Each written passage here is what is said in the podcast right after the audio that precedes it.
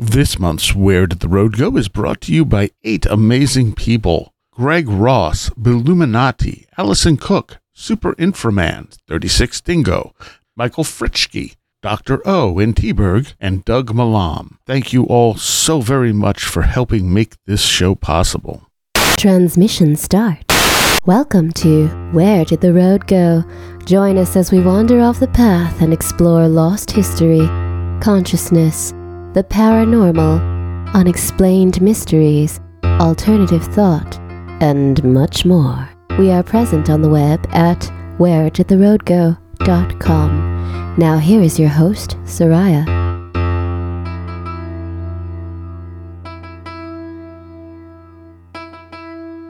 Welcome to this edition of Where Did the Road Go? And tonight I have, for the first time with me, Tillie Treadwell. How you doing? Hello. I am doing very well.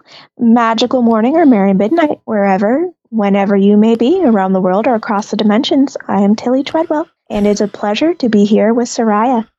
And uh, you you are out of Florida, correct? You got it. I am live with you from my cottage in Lake Mary, Florida. Um, I don't know where Lake Mary is off the top of my head. Are you anywhere near Gulf Breeze? That rings exactly zero bells for me. Okay, I'm very sorry okay. to say. That- we are closer to perhaps Orlando. We're about 35 minutes or so from Orlando. Okay. Gulf Gulf Breeze. There was a series of uh, UFO sightings in Gulf Breeze back in the late '80s, I think. Oh, interesting.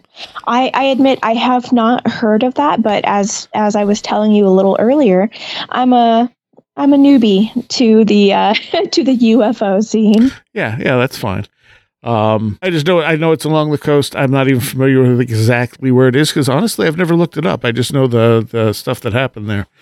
So, um, but you've had you've had an entire lifetime of experiences. I have, and man, has it been a ride.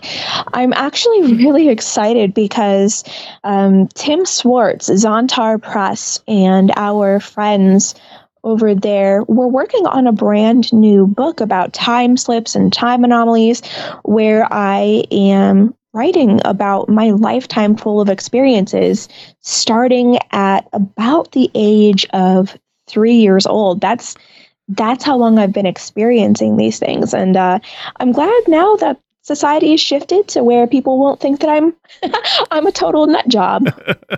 well, at, at least less people will. Yes, yeah, a, a little a little bit less of the uh, crazy accusations. Hopefully, will be coming my way. um, so, what was the experience at three years old? Sure. I started off early um, experiencing what now I know to be called the Mandela effect or retconning, if you're familiar. I think everyone's heard of the Mandela yeah, effect yeah. in general, so I don't think that I have to really explain that. But so my my family of origin they are irish and german immigrants and they are of the old old world my grandmother bless her soul she had this beautiful old mantle clock and it had the classic roman numerals and when I was just a tot, my mother was holding me in her arms. And I looked at the clock because I've always been fascinated with clocks. And so I studied this clock, whether I was down on the ground looking up at the mantle or I was in my mother's arms, I would be looking at this clock because I just loved it. And I was staring at it and I looked away for just a few seconds. Um, I, I forget exactly what happened to make me to make me look away, but when I looked back, I remember seeing a few of the numerals had changed. And it actually startled me quite a bit because for a while I had been tugging on my mother's uh, on my mother's clothes and begging someone to teach me about what the numerals on the clock meant because I didn't understand what a clock was exactly yet. And um, they were of the generation where children should be seen and not heard, you know, that Mm. kind of thing. So no one really ever educated me on it. So for me to see the clock change, I was excited about this and nervous, and I didn't understand. So I was jumping up in her arms and tugging and trying to tell her what was going on. And I know what I saw, and it stuck with me all of these years later. That was my first experience ever with witnessing the Mandela effect. And then I want to say within the, the next year, I was in the car seat in the back of the car and I was interested in what the hanging lights were, the traffic lights. Yeah. And I specifically remembered that the green was on top and then it was yellow and then red at the bottom. And I remember, again, looking away for a moment and then looking back up, and it switched. The red was on top, and then the green was on the bottom. And again, Hmm. I would try to tell my mom about it, and she just completely dismissed me. Oh, you've got an active imagination, you know, that kind of thing. Sure. And uh, yeah, that was my introduction to this magical, magical world. What what when you say the clock changed, what what, what exactly happened? Okay, so for example, you know the new, the Roman numeral 4 Mhm. Um, it can be either four individual eyes, Right. Can be IV, Yeah. and it switched from I forget which one, but it switched from one to the other, almost Oh. right in front of my face. Huh. Interesting. And then I know that there was another one on the clock that changed at the same time. I think it was nine, if I remember properly. Okay. So kind of a yeah. What did the nine change from to? Um, it, I can't remember if it changed from IX to oh, what is it to to V with four ones. It was Hmm. something like that. Huh. But Okay. don't, but don't quote me on that because You were three. I went to a yeah that too. I had I went to a birthday party earlier today for my friends for a friend, and I am I'm a little tired right now, so I hope you can forgive me. okay. And again, you were also three, so the fact that you even remember that is impressive to me. Well, thank you. Uh, I am, as I as I explained earlier, I'm diagnosed as being neurodivergent. Uh, they're not sure exactly what's what's going on there. It's something like autism, but not quite yet. Uh, so it seems like I I do have a lot of memory way back towards infancy that a lot of people don't have, and I was shocked to learn that a lot of people don't have um, detailed memory of young childhood. I didn't realize that until somewhat recently. Yeah. Yeah. I uh actually one of the questions I would ask people on my music show when they came on is what was their earliest memory? And most people just kind of go blank and they're like, I, I don't know. And then, you know, the the average is maybe around three years old that they, they start to remember something, but they'll just have one snippet of memory. Wow. Okay. My first memory is being in the little tiny um, baby carrier that has the handle. Mm. And and I've heard people say stuff like that, and usually they're neurodivergent. They do it, memory works different. Really? Oh, wow. Okay. So I'm not quite as alone as maybe as what I thought. But I, I think most people don't remember that far back. But when you do, you really do. Yes. So that's that's interesting. So uh, so the Mandela effect was kind of what did you call it? Retconning. Yes. Yep. So where does that term come from? Oh goodness. Uh, it, it's a specific scientific term from what I understand, but for me, uh, I am a millennial. Reddit is a thing, and there is there's a Reddit board called r slash retcon, r e t c n, and that's where I know it from. Gotcha. Gotcha. Okay. Not as professional and scientific as a response of a response as I had hoped, but eh, I'm honest. that's fine. It just uh, I I I may have heard someone call it that before. Usually, I just hear it called the Mandela effect. Gotcha, gotcha. It's interesting because in Reddit world, there's a culture around the around the Mandela effect. So a lot of the newbies who are just figuring out what the Mandela effect is, and maybe they're seeing it for the first time, they always seem to find the r slash Mandela effect boards.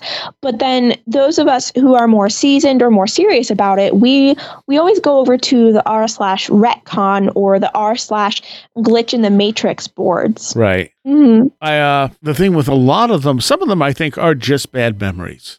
I Uh, agree. Our our memories are very are are really not good, and most people think our memories are perfect. So there are certain things where it's like, okay, I think you're just not remembering it right, or you assumed it and never questioned it until someone pointed it out.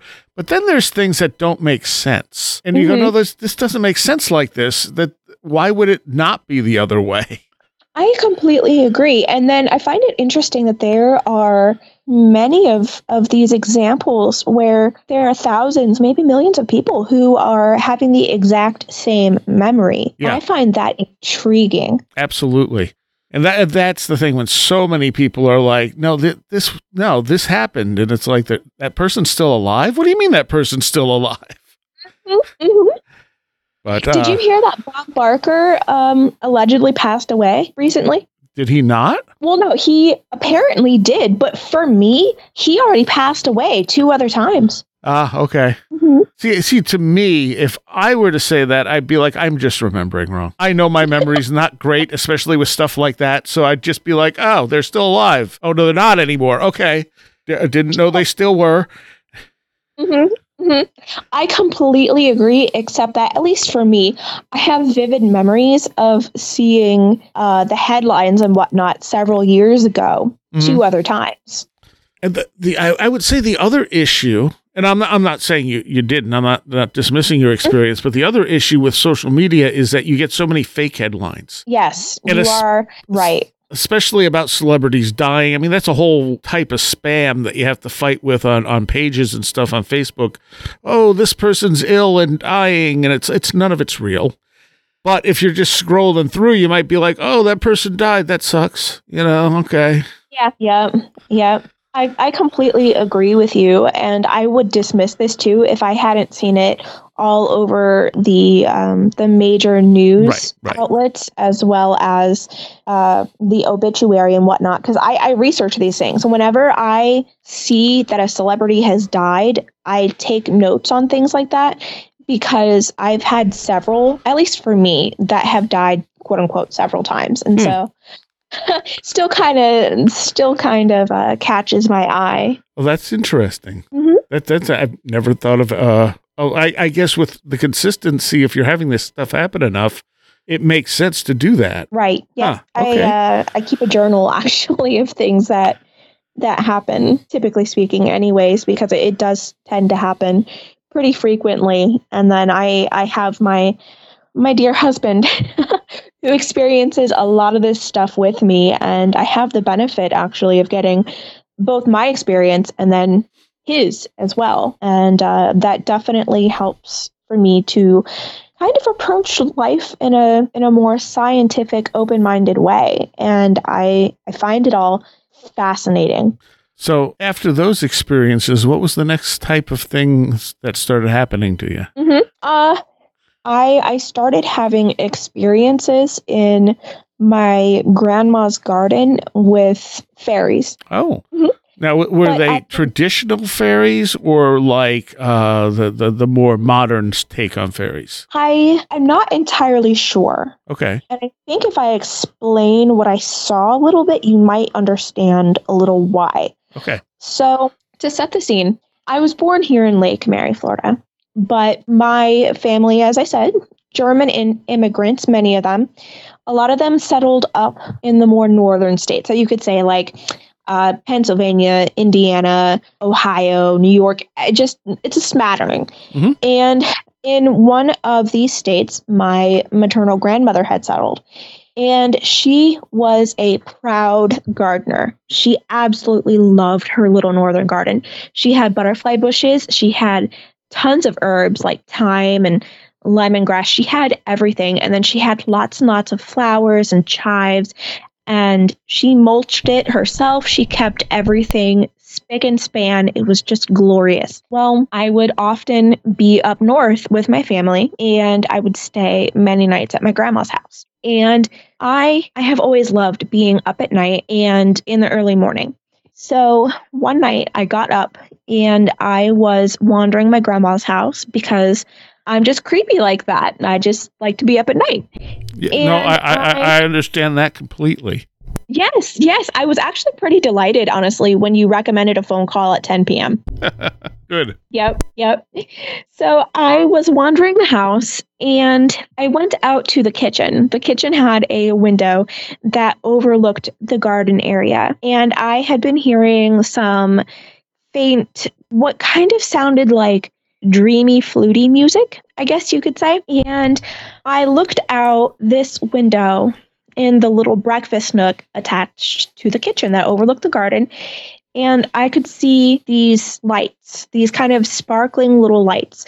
They, but they would fade in and out from like a, a glow to a light and back and forth.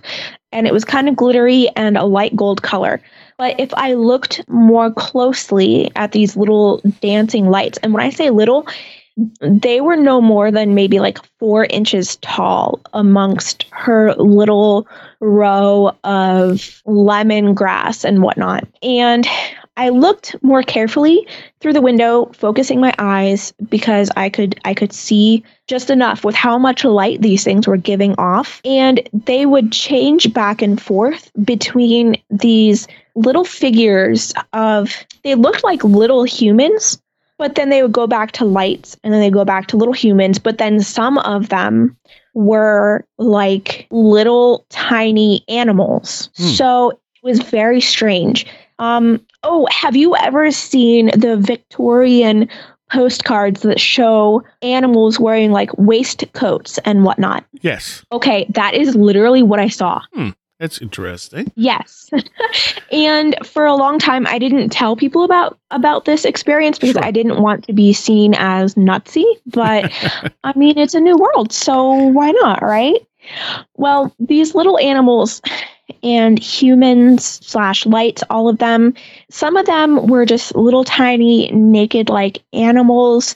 Some of them were tiny animals like frogs and tiny birds wearing clothing, but really fancy clothing and mm-hmm. the little humans were essentially naked but they were all dancing with each other in a circle holding hands and going back and forth and then sometimes letting go and continuing the dance and um, I couldn't see anyone playing any instrument, and yet there was music. They didn't have any lanterns or anything, yet there was bright lights. They weren't within a snow globe, and yet there was glitter all around. And it was one of the most interesting experiences that I've ever had. And I've I've had other experiences with with those um, with those particular fairies as well as fairies in a local park when I was around that age. And how old was that?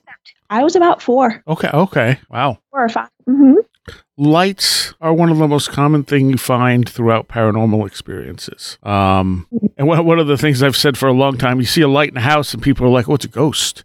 You see a light in, you know, out in the garden and it's a fairy, or you know, it's Bigfoot, or you see a light in the sky and now it's an alien.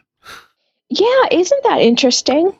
I I personally have experienced lights with almost every type of non-human interaction that I've yeah. ever had. I, I, I, suspect they're a core part of whatever this thing really is. Mm-hmm. Like I don't think we ever see it for what it is. Uh, uh, maybe light is probably the closest we get to seeing. So I wonder if you mm-hmm. know we so we put you know some detail into there because our brains just don't know what we're dealing with i do think that that could be part of it what i have been told by a few of the contacts that i've personally had at least again i'm not saying this is this is necessarily true i'm just saying i could be crazy or i could be onto something so i don't want anyone to to take this necessarily as gospel um, yet what i have been told by some of my my non-human interactions with these people. I don't call them creatures. I don't call them beings. I see them as people. Um, they told me that a lot of the time when they are coming through, they are fading in and out between what human human people would call corporeal. So we would call it having a body, being physical, being corporeal. And we would typically say, oh, the fairies and the jinn are either semi corporeal or non corporeal, when really, in my understanding, it's they have bodies, it's just different density and it's made up of different material. So, what they told me is that when they're coming through and they're becoming more physical to enjoy the physical realm for a while, they can't hold that form very well, nor they can they hold it forever. So they they go back and forth in vibration, Yeah. if that makes sense. No, it totally And does. Yeah, so their form shifts from light to the more physical interpretation of what it would be to light and back and forth and back and forth. And they'll enjoy being here in the physical for a while, or like the, the denser reality, the 3D. And then eventually they go back to their own density where they just become, quote unquote, a ball of light again. I hope that makes sense. Yeah, no, totally. And and I think there's some co-creation aspects to that as well. Like our expectations sort of guide what they become here. I completely agree. Um, a big aspect that I keep bumping into, whether it's when I work with the jinn or when I work with the fairies, quote unquote, or with other types of people, they say that a lot of the time they take certain opportunities to come into the physical in order to align themselves with certain timelines or opportunities that intersect with the human timelines or opportunities in order to fulfill a certain event that is needed to happen for a certain story to be forwarded or come true. Does that make sense? Yeah, it, it reminds me of uh, uh, Dr. Kripal's comment that I love, where he said the the paranormal happens, or I, he calls it the supernatural. He doesn't like paranormal. The supernatural happens in people's lives for a reason. And in that case, he was talking about why it's hard to replicate in labs, but that's basically what you're saying. Like it's it's there it's there to fulfill a purpose. Yes. Yep, that's what I've been taught actually by if what I'm saying is is true because I do believe it's true. So if what I'm saying is true, that's what I've been told by my own um, non-human friends and contacts and whatnot. And so they see it as extremely spiritual and sacred to show up at certain times doing certain things and it's kind of like a sacred dance for them or a sacred game. And I like that quite a lot. Hmm, okay, that's interesting. Does that make sense? Uh, Paul, Paul Kimball had come up with the idea that we're dealing with one thing that likes to manifest in our reality almost like an art project. That's quite literally what I've been told. And that it all comes in in different flavors. They wear different masks Yes, to fulfill yeah. different stories. Well, yeah, and, and when you go, like I said, you have lights that, that go across all these experiences, but you have other things too, like poltergeist activity that, that tend to, you know, if someone sees a UFO, they go home and then they have poltergeist activity, or they see Bigfoot, and then, or they have poltergeist activity in the woods and they attribute it to Bigfoot. Um, obviously, ghosts get connected to Bigfoot. People have near death experiences followed by poltergeist activity. So again, this is one of those things that that suggests that this stuff isn't as separate as uh, some people think it is. Yep, I, I do agree. Something that I've been taught, though, is to let those people be and not try to force them into believing that it is all connected and whatnot because they're living their own story they're they're learning their own lessons and Oh, yeah. that's just as important and so i try to just be like okay sure yeah I mean, and that's the thing. Everyone's experience of reality is different. Mm-hmm. We're not all. I don't think we're all here for the same exact reason. You know, so there's not one path. There's there's infinite paths. Amen brother i agree Um, it's like you know, I've I've had atheist friends who are like, "Well, if you want me to believe any of this stuff, you'll have to prove it to me." And I'm like, "I don't have to prove anything to you. Believe it if you want. Don't believe it if you want. I don't care." That's that is true. That is true. I find it strange when people talk about um, believing something if they want to believe it. I guess I have trouble. I have trouble with that concept because, um, so for example, if I'm looking at a piece of paper and one plus one equals two is written on that, and then I can grab like one orange and then put another one beside it and see that it's two oranges. I I don't I don't quite understand where wanting to believe would would come into right, some of this. right, yes. It's so interesting to me how different life experiences can be. Well, and yes, that is it exactly. I mean, most of the people I know who are atheists never had anything weird happen to them, or they, if they did, it was minor and they were able to dismiss it. Mhm.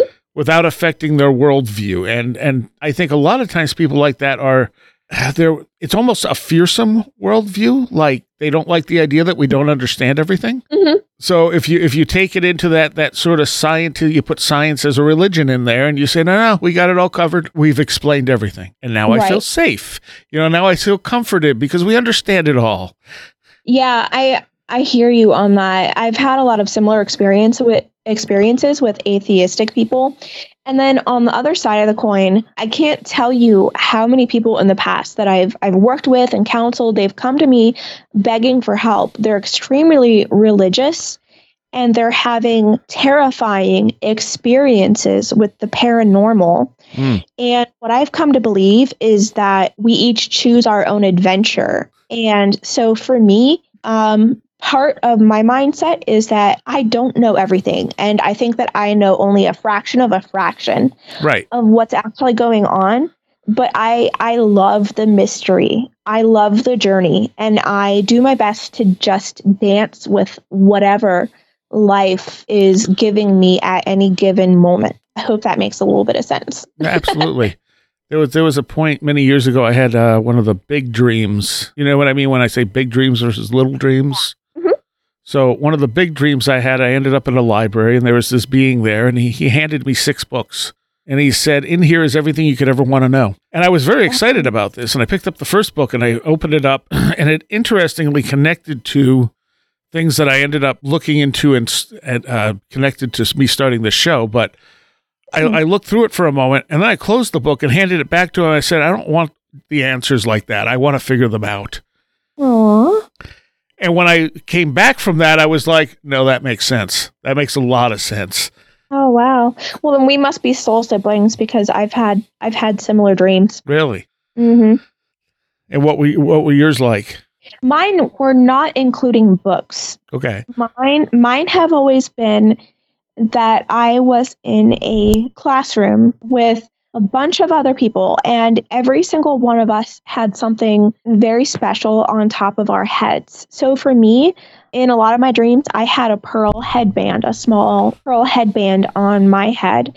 And then other people had like a flat brim, a flat brim hat, or they would have some type of scarf or something and we were all there and then, then there was a really grand teacher at the front of the room and we were all there as divine students and at the end of of the classes the teacher would typically say something like or co- not say like communicate telepathically something to the effect of and if you have any questions about life I will be happy to grant you what it is you would like to know to take back to Earth with you.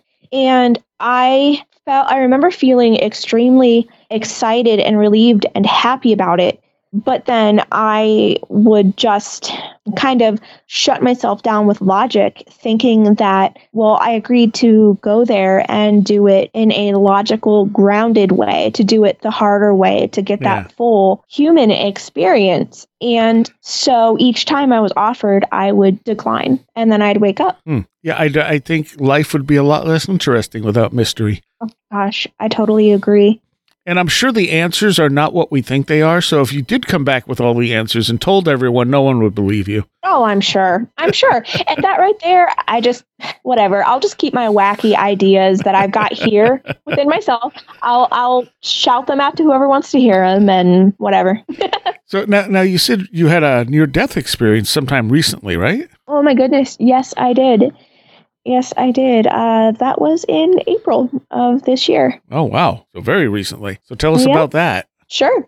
Uh, well, I have been battling some some pretty serious malnutrition and hormonal issues and and uh, some organ issues for quite a while. And unfortunately, it had been unchecked. And then I was working too hard, working too much.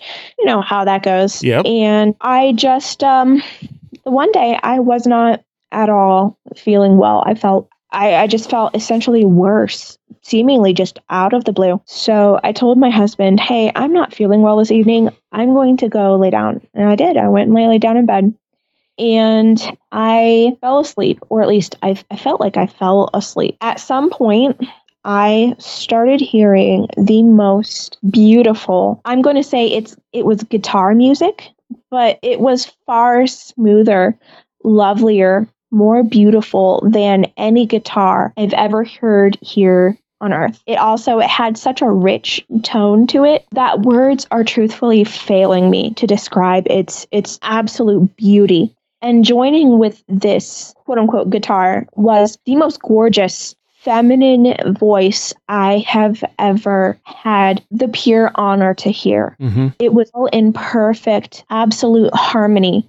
And it filled my my head, my hearing, everything. And then I felt strangely aware. Um, and I was kind of, I felt my body buzzing and it didn't make sense. But then all of a sudden, I was in this black velvet type of bubble. I can't even call it a room because it was circular. And the thing is, I wasn't, I wasn't in my body anymore. I had no hands.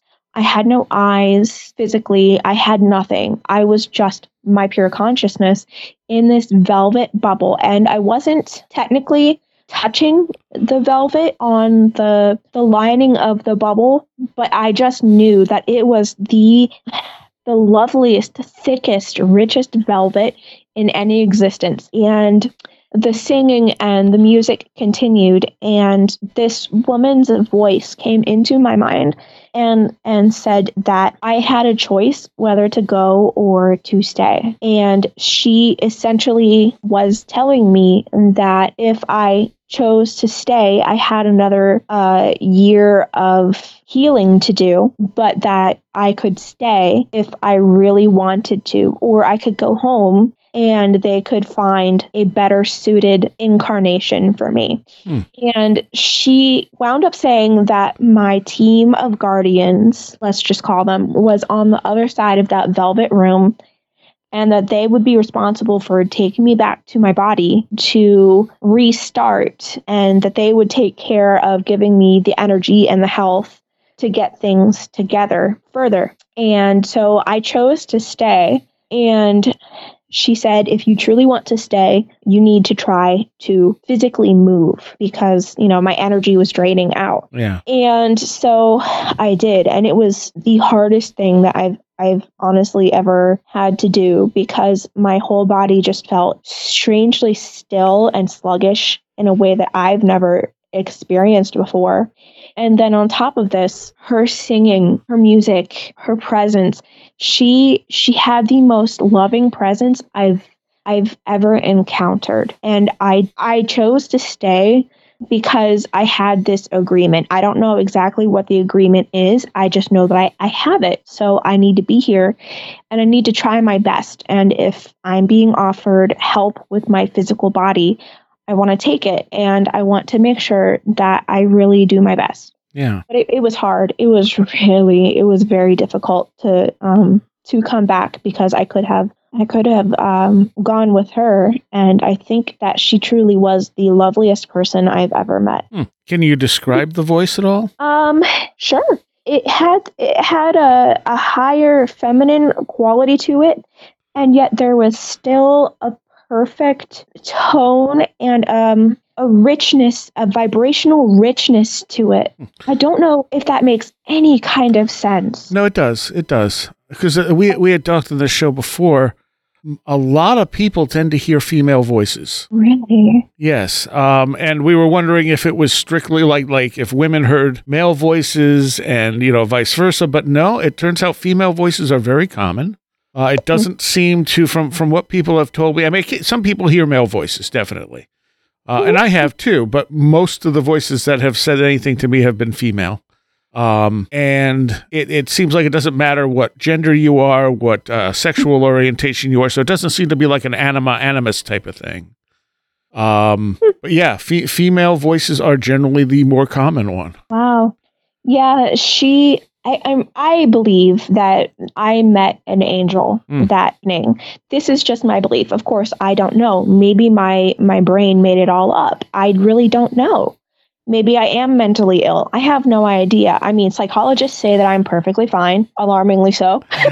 but I I don't know. I admit that I don't know. And um I I hope that if well no, please let me rephrase. I hope that no matter if my dying brain made that up or if that was my guardian or if that was an angel or if that was quote unquote, you know, God, whatever, I do genuinely hope that she is there for me when it is actually my time. Yeah, maybe I hope she- to see Maybe her. she's always there. You just don't have communication with her. And that is true. It very well could be. And I hope so because I, I greatly enjoyed my time with her. Now, so did you just wake back up then? It was the strangest thing. I when I came back into my my physical form, although my body, my lower body felt extremely sluggish. I had started off by trying to move my my foot. I think it was my right foot at that time. It that all felt really really sluggish, sluggish, but my mind felt strangely renewed Hmm. and I felt incredibly sleepy but all of my energy, physical, mental, came back pretty quickly, even though I was just feeling really sleepy. I didn't have any loss of strength or anything after like 10 seconds or so, but the music took a minute to fade away. Yeah. I until I really sat up and was getting up out of bed, I still I could hear the music fading away, her singing, and that instrument was slowly fading away and I was so sad about that. And I got up and I went and I saw my husband on the other side of the house and I stood in the doorway just for a second and I quietly watched him because I wanted to see was he playing anything that I could have in Mm. like a fever dream or something mistaken for this type of experience. No, he had his headphones on and he said that he was listening to some kind of lecture. Okay. So it was very interesting. It was probably one of the most unique, if not the most unique experience I've ever had. It was it was realer than real. right, right. And I Mhm. mean, you so you can interpret that as an angel encounter. Someone else might interpret the same thing uh, as a fey encounter. Right. Um, Absolutely. So someone else would put even stronger religious tones on it because all Mhm. these things are elements of those things. I was on another show recently and I had spoken about this seeming encounter that I had. And one of the gentlemen on the panel told me because he, he works, he says, with Egyptian gods and goddesses and whatnot. He said that it was actually an Egyptian angel of death or goddess of death that had come to collect me Yeah, I mean, that she would be very kind and she'd also be there the next time when it was actually my time. And I find that interesting because I have no connection whatsoever to anything Egyptian. no, but he does, so that's how he interpreted it. Right, right. And it could be true or or not. I have no idea. It's uh, the the other quote. I'm sure people are tired of hearing me me recount, but it, it's so fitting. Uh, Crowley, Aleister Crowley, once said about religion. He said, "God is the same mountain, named different things by different people with different paths to the top, but it's still the same mountain." I like that actually, and I've never heard that quote. Oh Yeah. my goodness. I'm, I'm paraphrasing it. I don't, it's not exactly how he put it, but that was he was a mountain climber, so that's why he used it as an analogy. Oh, I did not know that. Well, thank you for teaching me something new today. So I, I, I think Um, how we interpret this stuff isn't necessarily right or wrong. Um, one of the arguments I make when people say, well, you know, like they'll say, well, do you believe in this or do you believe in that? And I'm like, okay, I believe we're having an ex- that, that people are having these experiences. Now, their interpretations may not literally be what they are, Mhm. but they go back as far as written history is recorded and through every single human culture. So, So you can't say nothing's happening. We just may, you know, if you say, do you think aliens are visiting Earth? Okay, well that that's one thing. But if you say, do people see strange things in the sky? Well, yes, yes they do. Exactly. I agree. I completely agree. And you talking about Crowley reminded me I actually I did have one experience with his um oh what was his name? The blue alien thing. Oh, Lam. Lam, Lam, Scared Lam. the ever Yeah. yeah, scared the ever loving life out of me. And how did that happen? So uh, my my hubby and I, there are times where, at least in the past, we're stopping this now. After this last encounter, we're we're not doing anything like this anymore. Um, among several other things. In the past, up until recently, this this happened in February. Okay. Sometimes we would smoke a little bit of hookah. And for anyone who's not familiar, it's not it's not marijuana, it's there are no hard drugs involved, anything like that. It's literally just flavored tobacco and I do not endorse smoking. It was it was one of the, the vices in general that I had um, because I love smoke, I love incense, I love flavored things, and yeah, you know, good fit. Okay. Well, we smoked some flavored hookah the one night, and we were we were just up late listening to Indian music on TV, the sitar, Mhm. and it was somewhere around somewhere between 3 and 4 a.m. roughly. And my husband was lying in in the bed next to me, seeming to zone out, and I was just staring at the ceiling. The smoke was winding down, and out of the blue, I got an intense feeling that something was not right. Something was here to see me. And as you and I had talked about with neurodivergence and whatnot, um, I do believe that there is a strong, strong link between so called paranormal activity and brain structure, as well as eye structure. Yeah. So, for example, I've been told that my eye structure is a little bit different and it seems like I don't have the lens very thick that has that typically grows over people's eyes around the time of 7 or 8. Oh. So I I see things and I started seeing in the pre what I call the pre physical. So it kind of looks like an overlay in a little tiny room, like an orb face. Have you ever seen that? I, I think I know what you're talking about. Yeah. Okay.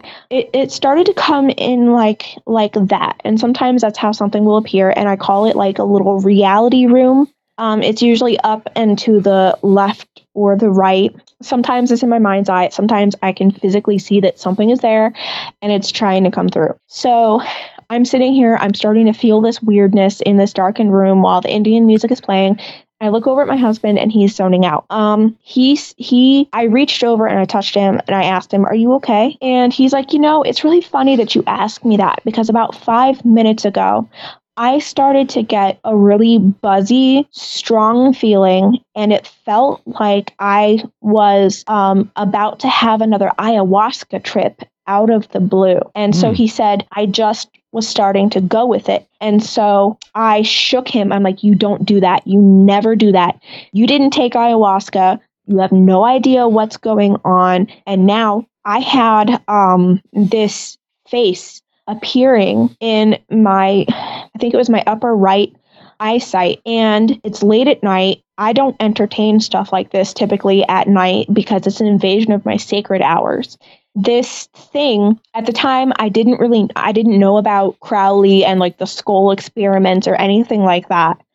I was just learning about this, but it showed up, and this this um, person said to me that he was putting my husband under and he wanted to talk to me privately and he said that there were many of them who who had their issues with humanity and they wanted essentially me to assist them in coming through. Because at the time i was i was um, dealing with some stuff with my own realizations about uh, the world and how it works and whatnot. And so i essentially said no hell no and get out. You're not welcome. Never ever return. You never approach me like that. And you surely do not put my husband under like that. That is a complete overstep, and you are never to come back here. And so I got up and I made sure that I had shaken my husband out of what was going on. I turned on all the lights in the house. I, I wound up lighting incense. And by the time that this thing had been trying to come through, it was frightening to me because he it ha- he had such a strong presence, such a dominating presence, it actually scared me. And I deal with this stuff all the time. I don't get scared easily, but this frightened me to the point where I, I set new ground rules with my husband to prevent anything like this from ever happening again. So, had you you two done ayahuasca before? Uh, yes, we each did it. Well, I did it once, and he did it twice. I wonder if the combination of uh, stuff you had going on could have set out set off some endogenous DMT. And it really might have, to be honest with you. That was shortly before my NDE. And it had been within the, the year, if not like six months or so, since doing that, um, since doing ayahuasca. For me, though, I had a brilliantly pleasant experience. I had a really soulful, happy experience. And my husband had a heck of a trip. But I don't know, it could have. It could have been a combination of any any things. I just I didn't expect it and it honestly it did terrify me. Okay, interesting. Mhm. Um, now you, you said your hus- you said your husband didn't really have experiences until you two got together. Mm, yep. And so, what was True. the what was the first thing that happened there? Well, on our first date, um, things weren't going too terribly well. We have very different personalities. Um, so we didn't quite get along until I forget exactly what set it off, but I started getting just tons of intuitive information about him. Hmm. And so I started asking him incredibly pointed personal questions that both intrigued him and freaked him out. Stuff that no one could know unless they were remote viewing his house and or knew him extremely personally. Nice. And so from there he was just absolutely blown away and I I think you may be able to tell from my photo I'm I'm typically a pretty bubbly colorful person and he had judged me as an airhead. Mm, And he was shocked to find out that perhaps that wasn't the case. well, plus plus if you look really young too. Yes, yep. And I did. I looked incredibly young. I looked, and I still look like a teenager today, I'm told. Um, but then I looked even even younger. Huh. Um, so then, ex- did he start having spontaneous experiences, or did his experiences were, were they just shared with you? He actually, over the years, he's had a number of his own experiences separate of me. Most of his experiences are with me, and I've. This has been a, a, a long-standing thing. A lot of the time, when people spend a lot of time in my presence, they start experiencing things for themselves. Mm-hmm. And then a few of them have experienced things without me by their side. And I suspect that there's some type of energy that is rubbing off and either creating or attracting these types of beings and experiences. And again, I suspect that it, it might be something energetic and or genetic. Are you uh, are you aware of Kundalini energy? You know, I, I've heard the term before, but to, to be honest, I really don't know much about it. I'm kind Okay. Uh, of well, embarrassed to say. Uh, no, that's okay. That's okay. But um, I, I have a massive amount of uh, Kundalini energy that just woke up on its own when I was a teenager, and it affects the people around me. And it like my interactions with some people, it, there's no no effect at all. Other people, it affects strongly. Uh, I I suspect I wouldn't be shocked. Let's say if I sent you, you know, like the show I did a show I did on Kundalini, and you were like, "Oh yeah, okay," um, because it, it's probably some stuff you've experienced, judging from what you've said tonight. Um, but like with me, Mhm. um, there are people that did not have experiences until they were around me a bunch. There are other people who don't. Have, it doesn't do anything to them.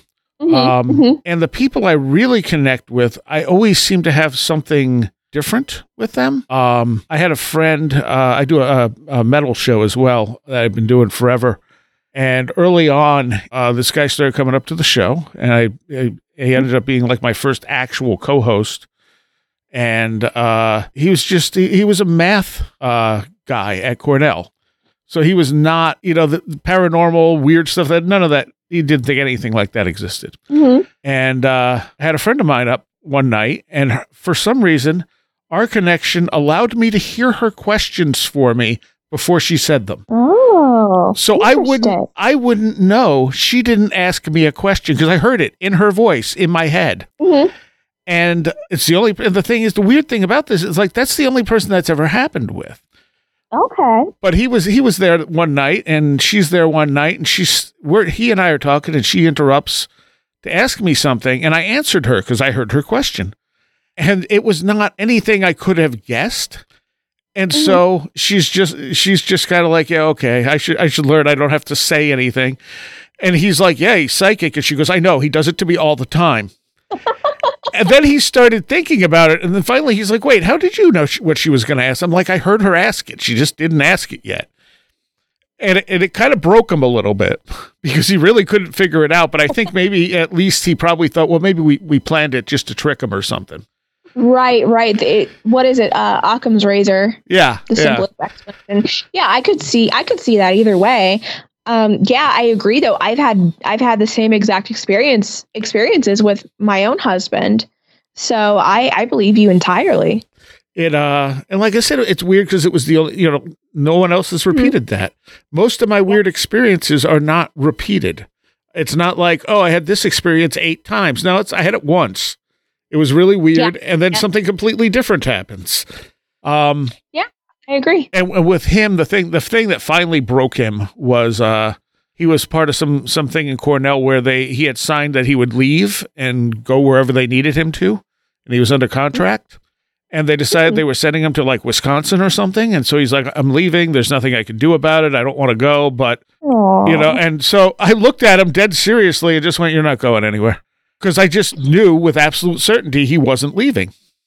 And he's like getting more and more upset with me every week as the deadline for when he's leaving gets closer.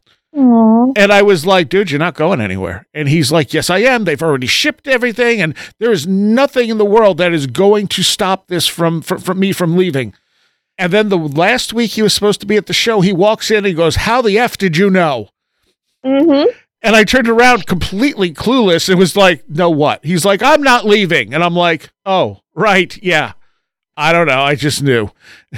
That's funny. Well, see, you know, if if maybe he he had been a little bit more open minded, he wouldn't have had to sit there and eat that humble pie with you. it was I, I think it just it was one of those things that that there was no way I could have known that information. Hmm And I was so certain about it. And I, it's not even like I tried to figure it out. It just as soon as he said he was leaving, I'm like, no, you're not. You just knew. You Yeah. just knew. And it's stuff like that that makes me think that you were in complete attunement with the unfolding of that exact timeline. And to go back to, to time, you had said that you didn't really think that you'd ever had time slips. I consider that a time uh, anomaly or a time slip because you knew something that was out of the time at that Right. moment that you couldn't have known otherwise. And same with you predicting what your what your lady friend was going to ask you or, or was thinking. So I I do think indeed Well, with that, I think it could have been Psi as much as Psi as much as anything else. Uh, because she was literally thinking of the question when I heard it. Oh, so she was thinking of it right then and there. Okay. Right, right. It wasn't like she she was going to ask in five minutes. She was forming it in her head and was about to say it, and I would hear it and answer her. Gotcha. Oh man, I need another latte. But but it's not like I could read her mind or anything. It would Mhm. just be questions for me that I would pick up. okay. We got to take a quick break. We will be right back. This is our mid show break. And first off, contact info, everything you want can be found at where did the road go.com. All the emails, all the social media, physical address to send stuff to, whatever you want can be found there, as well as all shows all the way back to the beginning over 10 years ago. All right. Um, and, and send us your stories. We almost have enough for a listener story show. Uh, some really good ones so far. So if you have a weird experiences you'd like to share, stories at wheredidtheroadgo.com. So uh, my recommendation this week is a show from Q Code called Ad Lucem. And this is a podcast, an audio fiction podcast that really pushes some pretty interesting ethical questions. And uh, they do it really, really well. Um, Christopher Pine, I think, is in it as well, if I'm not mistaken. Who was uh was he Kirk? I think he was Kirk in the new Star Trek movies. Yeah, so it has uh oh, it's produced by Christopher Pine, Olivia Wilde, um, Ian Gottler. I, I don't know who these other people are. Um, Troian Bellisario and Joshua Close. So it is, yeah, it stars Christopher Pine and Olivia Wilde. It's uh yeah, I mean obviously it's not an independent one, but it, it is I don't want to give too much away. Um, it's interesting in the way that it presents these questions, and uh, there's a number of them that it presents in this in this first season. I don't know if they're going to do more or not. There's ten episodes. They're all about a half an hour long, but really interesting. It's about a tech company that's about to start pushing a uh, sort of a, a, you know like like an assistant. They already have sort of a holographic assistant that can teach people stuff. So it's it's a step ahead of where we are today with you know things like Siri and stuff. So it would actually and, and a lot of times it's an actual person controlling the projections. So you know they can teach people stuff and do do different things. And this is the point where they decide that they they now have a way of putting patches on the side of your head that will allow you to feel things as well. And, uh, well, you can kind of guess where that goes pretty quickly. But again, it comes down to the ethics of it all. And I think they did a really good job with it. So go check that out. And uh, yeah, that's all I got for you this week. So back to the show. Looking for something to do after Halloween is over? Are you into the strange, bizarre, and unusual? On November 3rd, 4th, and 5th, the Strange Realities Conference is coming back to Nashville, Tennessee, and streaming online. Come join us for three days exploring mysteries, supernatural, the occult, weird history, and more, featuring lectures, presentations, and workshops by Tim Binnall, Zach Hunt, Cheslin Vance, Ren Collier, Tobias Wayland, Brent Raynes, Joshua Cutchin, Kiki Dombrowski, Recluse, Nathan Isaac, Christopher Ernst, Aaron Gulyas, David Metcalf, Timothy Renner, Mallory Sawinski, Seriah Azkath, and special guest Steve Berg as your Master of Ceremonies. Make sure to join us for the fun and informative weekend online and at SIR Nashville November 3rd and 4th and online only November 5th. Tickets are available at strangerealitiesconference.com. So I am here with Tillie Treadwell on uh, Where Did the Road Go? And uh, before we go any further, t- uh, tell people where they can find you online. Uh, yes, absolutely. I, I wish that I could. I am new to this sphere, my friends, and I do not yet have any online presence, okay. although I am working on it. And as soon as I get a website, Seriah, I will be more than happy to share it with you if you'd be so kind as to share it with our friends here. Sure. Sure, we'll have you back on. Lovely. Um, in the meantime, if anyone wants to uh, send you anything, they can always send it to me and I'll forward it along to you. That sounds lovely. Or they could also email me at talktilly at gmail.com. Okay, that works great. Um, so, so as far as time slips, what kind of time slip experiences have you had? Hmm, that is a great topic indeed. Recently, I, I had a pretty good one. I was feeling like absolute garbage. So, in the book that I'm writing with Tim, I I have a portion of it called "Run In with the Onion," and I wasn't feeling very well, so I made a classic meatloaf, and um, for me that includes onions, cooked onions, and I just can't have them anymore. They make me terribly ill, and I don't know why. The next morning, I woke up still feeling awful. I had overslept by almost an hour. And I have a cat. Her name is Evie. She is a Maine Coon mix, and she's very particular about her breakfast. Do you have pets or cats or kids? I do. I have a I have a cat. Does she yell when she's hungry? No. Or he? No. no he, okay. He, he really doesn't make a whole lot of noise most of the time. Oh, can we can we trade for a week? he want he, he needs constant attention and or treats, but other than that, he, he doesn't really make much noise. He just he just politely taps me nonstop. Oh, that's adorable. Well, if, if it starts out it starts out adorable. Does it? Oh, it not so adorable after a little bit, huh? Yeah, especially when the claws kind of get you. Oh, oh, I know, I know that feeling. Well, my cat very similar. She'll she'll tap and scream at the same time. Yeah. So she'll walk up to you if the breakfast is late. She is she is very accustomed to having her breakfast between eight o'clock and nine o'clock a.m. Any later than that, and she is screaming at the door, or if you're sitting there, you know, she'd tap you, and of course, eventually the claws come out, snag on the pants or whatever. So I had slept in by about 45 minutes or so because I was not feeling well. I get up and the cat is screaming at the door.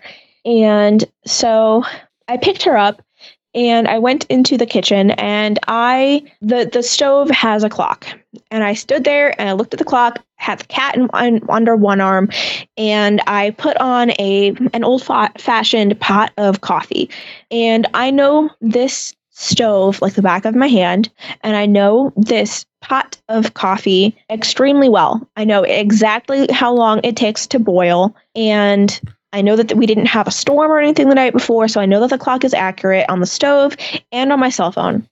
I take Evie with me to the bathroom, which was like 20 feet away at most, right across from the kitchen. I can still see the stove. I can still see the clock on the stove and the, the pot of water with the coffee in it.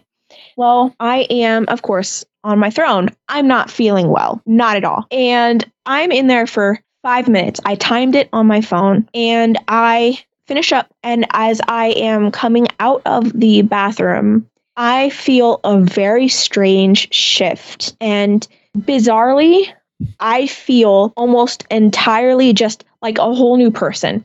My pain, all of my symptoms are gone. My nausea is gone. Everything is gone.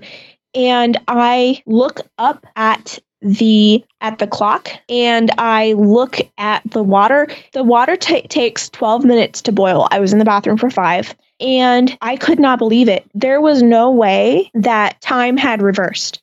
I was shocked to see that the time had reversed by about an hour. Mm. So instead of me being late for my cat's breakfast, for Her Majesty's breakfast, I was actually perfectly on time, perfectly on time. And my coffee was boiling perfectly on time. And I was feeling extremely well. Like I hadn't even had those nasty onions last night. So I looked at my phone and I just could not believe it at all. And it was just the it was the absolute strangest morning that entire morning.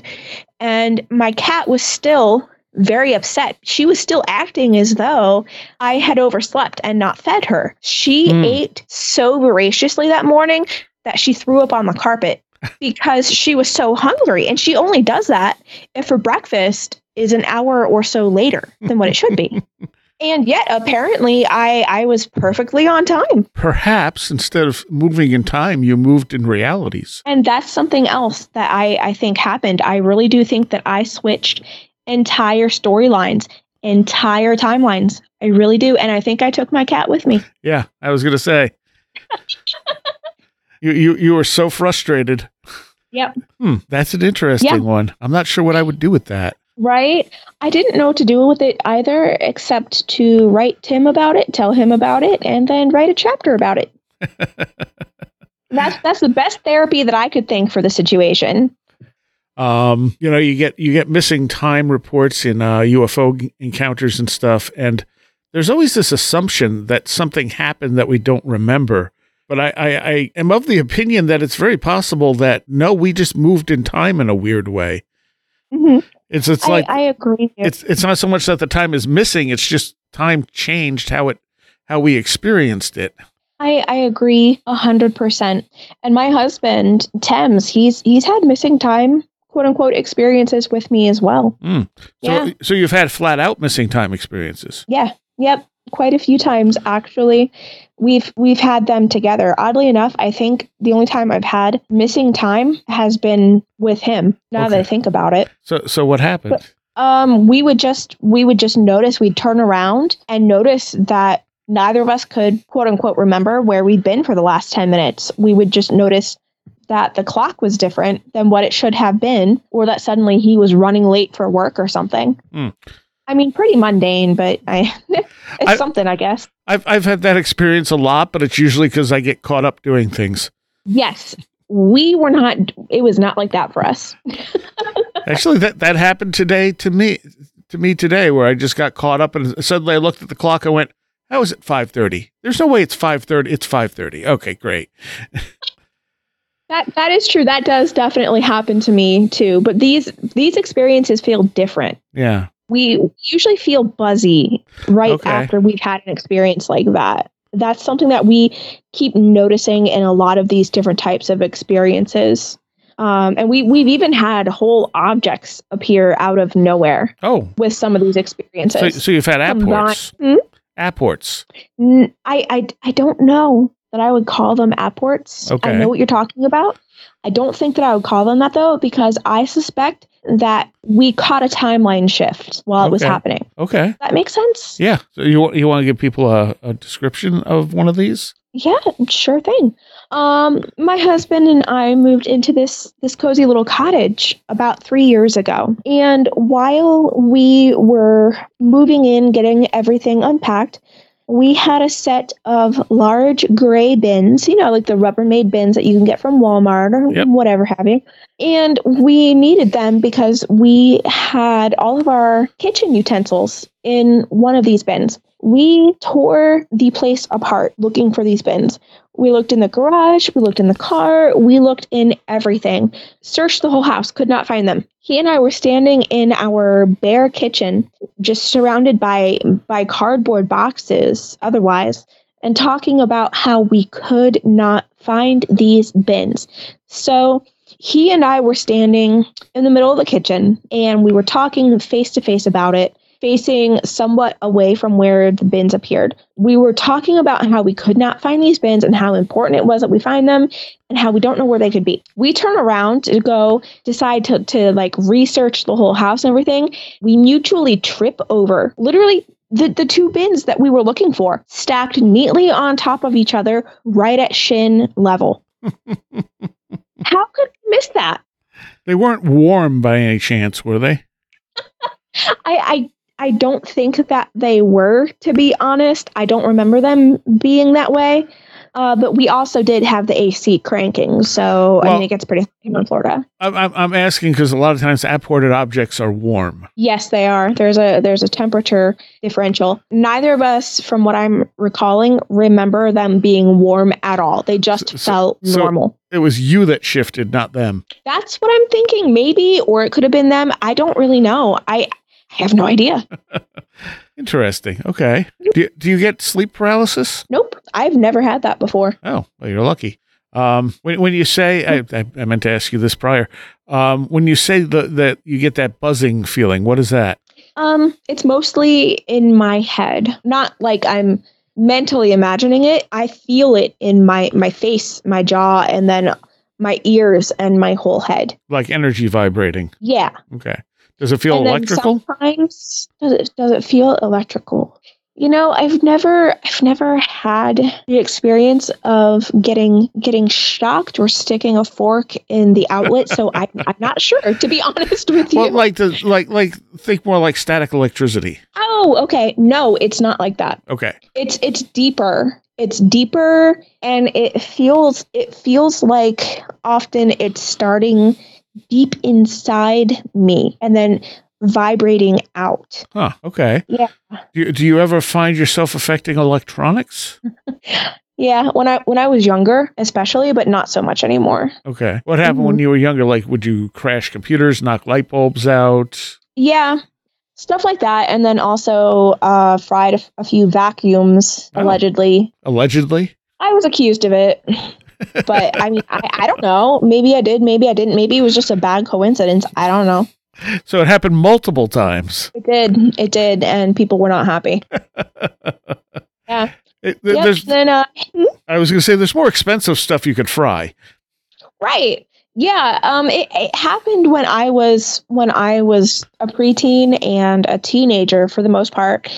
And then as I got older, it just kind of petered out, I guess. I mean, there there have been a few instances, but I found that it seems to have happened at, when I'm closer to this age. It's only happened when I've been extremely upset. Yeah. So, um, there was one there was one incident at the last house that we lived in. I was terribly upset. Things just were it was just a rough period and you know how it can be being a business owner and whatnot. Um, I was having a very difficult day. And that day, whether it was me or not, the AC, the whole house AC went out. And then there were issues with the lights and the stove. And this was a brand new house, freshly wired, never should have happened. the landlords sent out their professional maintenance team. They were great guys, truly great guys. But he walked over, he was testing the stove, and he noticed that he would turn the knob on the stove and the light across the room would flick on and off with like in sync to what he was doing with the stove. Huh. And it got to the point, I think he was indeed like Catholic or Christian. He crossed himself right there in the house and he well you think it's funny i actually feel i feel bad for this guy oh my gosh so he called his supervisor right in front of me he put his supervisor on video chat and he said and he's like sir i have to show you this i don't know what to do i've never seen this before and i i, I need your professional opinion before i do anything else and the the supervisor's like okay well, it can't be that bad, right? Just show me. So he flips on the video call and he points it at the oven and he goes, Watch, watch this knob. You see this knob, right? I'm clicking it. You see that I'm doing this right now. And then he looks over to the light and he shows them, he shows him there's no one over by the light, right? And supervisor's like, Yeah, no one is over there. He turns back to the stove, puts his hand on there, shows the supervisor and he said, Watch what happens when I flick this knob. So he shows him that he's got the hand on the knob and then he slowly pans it back over to the light and he flicks on the knob, shows him turning on the light, and then flicks it on and off and on and off. And he says, Sir, this is literally impossible and I don't know what to do. So the supervisor advised him uh, go work on the air conditioning. That's not our problem. and so he he stepped outside for a few moments with the supervisor where I couldn't hear them. When he came back though, he told me that he had called the landlord, let the landlord know he doesn't know what to do about it. The landlord is going to handle it personally and um, I hope you have a great day. And I've never seen a man so nervous in my presence. Oh, that's a that's an awesome story. Thank you. although, although I assume it was an electric uh, stove. Mm-hmm. Yeah, it was. My fir- like like I, granted, there's no reason I should be turning the light on in the other room, but I'd be worried about an electrical fault somewhere. Mm-hmm. Even if it doesn't seem like it should be, it's like, okay, something has screwed something up, and now the stove is turning on the light. Yeah, yeah, exactly, exactly. And so the land, the landlords had a, a specialist come out and inspect the whole house within like a day. And what was really interesting is that the specialist was like, "There is nothing wrong here, and I have no idea how the stove could turn on the light and that person must have been mistaken. And I just I didn't say anything because I saw it with my own eyes. Yeah, and it stopped doing it after a while. Mm-hmm. Yep. Yeah. Yep. Interesting. Good times. I, I, had a Yeah. girl a girlfriend that anytime she got up got really upset, she would fry electronics around her like severely. Um, numerous Mhm. times she would, and for some reason, particularly, I've had more issues with like foreign cars. Uh, Hmm. so like Volkswagens or stuff like that have always given me more problems uh, with my electrical sensitivity or interference syndrome, whatever people want to call it. Um, Yeah. but she, we had a Volkswagen at the time, and like she would get upset about something, and the car would just die. Aw. And it would be like, and then, like I just remember one time because it was like six o'clock in the morning and it was freezing out, and she got upset about something, and the car just quit. And she's like, she just drops her head down. She's like, "I'm sorry." Oh, what did you do? You gassed her up, and now she killed your car. Oh, no. She, she, and the thing is, my mechanic would come get the car.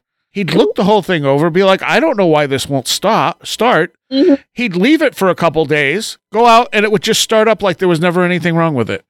Yep, yep. And so, like, what happened there? Did it really die and come back, or did you and your lady friend switch timelines, or you know, what was it? I, I, so I suspect we we charged the car in some way.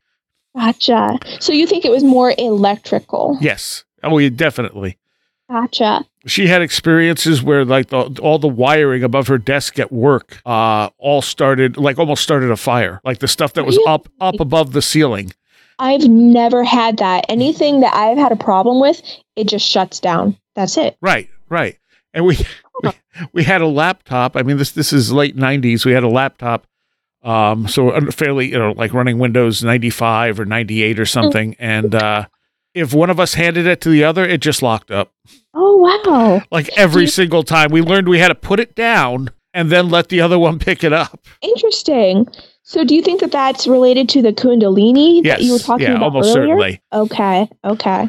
And the buzzing you're talking about could also be a, a symptom of Kundalini. It could be. You're absolutely right. Buzzing electricity, they they seem to go hand in hand a lot of Yeah. time. Yeah.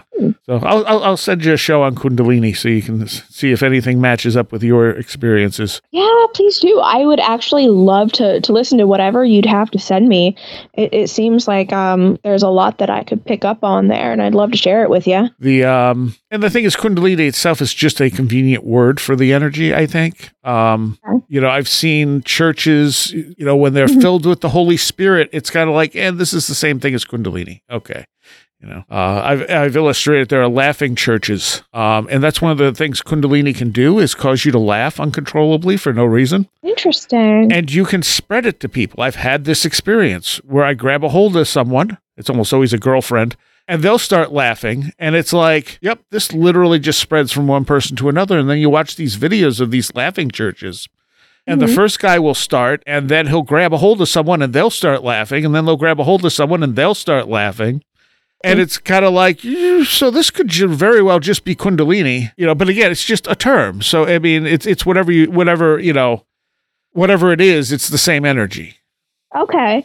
Yeah, just calling it energy, that makes more sense to me. That's that's kind of how I, I see electricity and even what I do know about Kundalini. It just seems to me like energy, just all energy. It, so so it is all energy, um, but Kundalini is is very specific in certain things. Okay. Okay. So I mean, it's it's a Sanskrit word, um, and you know, there's Kundalini yoga to specifically raise it. Hmm. So I mean, there, Okay. it, but but at the same time, it also is just energy. It's just a, play it's a very it's a more potent form of energy, and honestly, it feels like something other than you, even though you kind of know it's you. Oh, okay. Do you think that it could be called kind of like the spirit essence of a person concentrated or Could be. okay. It's definitely, like I said, it's definitely electrical in nature. So, Hmm. but and it doesn't wake up on everyone, but it does spread. Actually, so does sleep paralysis. Interestingly enough, that was why I was asking about sleep paralysis. Uh, Mhm. There's a there's a good documentary out. Uh, what is it? Uh, we did a couple of shows on it. Think it was called The Nightmare or something like Hmm. that. And it was uh, they interviewed different people with different types of sleep paralysis, and there's a lot of electrical stuff going on there uh, Mhm. but also people who didn't have sleep paralysis and then you know started dating someone who did and then they started having s- sleep paralysis Yes, I, I I'm quite familiar. Um, in my in my younger years, although I'm retired now, I did work as a professional intuitive and uh, spiritual advisor and a tarot interpreter and whatnot. And one of the biggest issues that my clientele faced were what I t- I call lifestyle issues and vibrational issues, and they were living in sometimes very poor, unhealthy ways, unbalanced ways, and then they would have an accumulation of things like um, shadow people apparitions and sleep paralysis. Mhm. And then I, I did have, like you were saying, I had some couples that would come to me,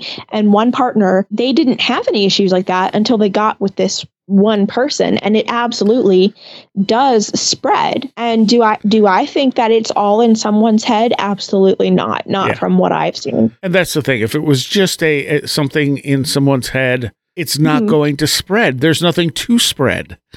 Exactly. I mean is it possible that the scientific explanation of oh your brain's waking up but your body's not and that and it's just still in a dream state? Yeah that's certainly some of the time that's what's happening i'm sure. Oh yeah yeah. but you know there's also those those other experiences and the fact that it, you that's not something you should be able to spread to someone else Oh yeah, I agree. And and when I was advising people, I would have people come in and do my little questionnaire and whatnot. And some of these people I caught on after a few years of advising. Some of these people were just as as strange as it may sound, they had nutritional deficiencies combined with too much stress Mhm. and their their hormones and their their sleeping schedules were just out of whack and that's what was causing them to have these sleep paralysis issues and so I would advise them on correcting those deficiencies and lessening their stress and fixing their schedule. And then they would come back to me and they would say, you know what? As long as I follow this routine right here that you helped me put together, I'm absolutely fine. I'm not having any more issues here whatsoever. But then there were other people who would come in who would have very similar problems going on at night the sleep paralysis, sometimes seeing the shadow creatures and shadow people and whatnot. And they had much deeper issues going on where malnutrition issues, fixing that, it's not going to solve the problem. Yeah. Getting on a sleep schedule, giving them a set bedtime, and um, trying them out on some melatonin and some nice herbal tea, that's not going to cut it. They've got a lot more going on there and then it can also spread. So that tells me, at least this is my interpretation, that seems to say to me that it's there are varied causes for this type of phenomenon physical spiritual vibrational or a mix of all of it i believe that every single situation is unique but that all of it's real Yes. if that makes sense All right. We are out of time. If you don't mind sticking around for a Patreon, we can talk about a few other things. sure my pleasure And uh, tell people, give people your email again. They want to get a hold Um, of you. sure. So my email address is talktillie to me at gmail.com. And my name is spelled T I L L I E. So that's talktillie to me at gmail.com. Funny enough, my email address is, is literally just a play on words. The old song, uh, Talk Dirty to Me. Ah, from Poison, yes. Yes, yes, I love old mu- Oh God, goodness, not old. I love classic classic music. All right. Well, thank you very much. And we'll continue this on a Patreon segment. yes, sir. I want to give a shout out here to all of my patrons. It is because of you that this show is possible. And I want to give a shout out to those pledging $10 or more. Greg Ross, Billuminati, Leanne Cherry, Matt in Delaware, Allison Cook, Super Inframan, 36 Dingo, Tim, Andrew Nichols, Matthew Sproul, Christine, a blue second gen MR2 drifting around a Japanese mountain, Patricia Gaia-Quinta, Alex Whitcomb, American Rambler, Andrew Maines, Ann Witowski, Barbara Fisher, Beverly Williamson, Big Boy Limina, Bright Rectangle, Charles Davis, Charles in Florida, Legend of the Crazy Incommunicable, CJ, Craig Parmenter, Diane B, MTK, Eric Citron, Eric Todd, History and Coffee, Jay, J. Otto Bullitt, Jack Huntington, James Lindsay, Jim and Sophie, John Mattingly, John Bracken, Carla Mahoney, Kevin, Kevin Schreck, Cool Kitty, Kristen L., Laser Printer Jam, Lauren McLean, Linda, Linz Jackson K., MJ Armstrong, Mark Brady, Mr. Weird, Oli Andre Olar, Paul Jeffries, Philosopher of Mirrors,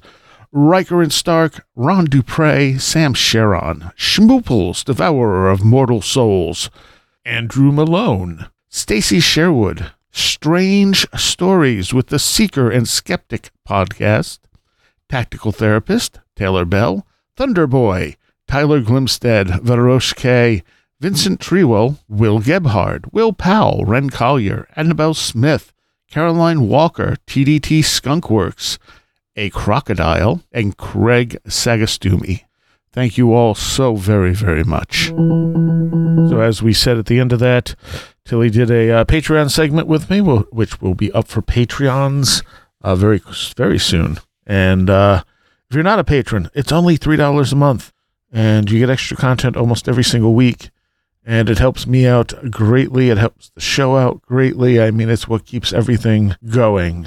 So, you get some special surprises in there, too. Okay. Shout out to a couple of new patrons, Andrew Malone and Timothy Sturgeon. Thank you guys for coming on board. And uh, I think I'm going to take you out with some Psyche Corporation, going back to a very early song of hers. This is Morpheus, version 2.1, and I will see you next time.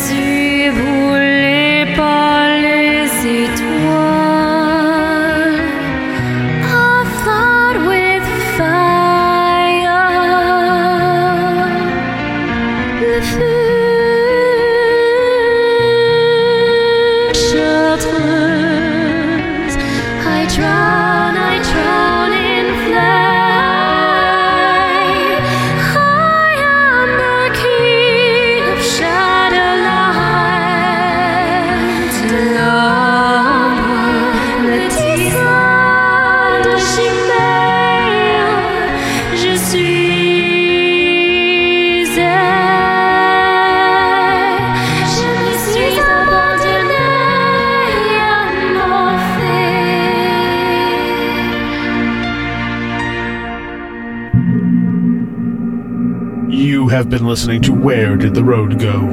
This show is made possible in part from our Patreons, and we thank you and everyone listening for helping us continue this exploration of the strange. You can always find everything Where Did the Road Go related at www.wheredidtheroadgo.com. And thank you so much for your support.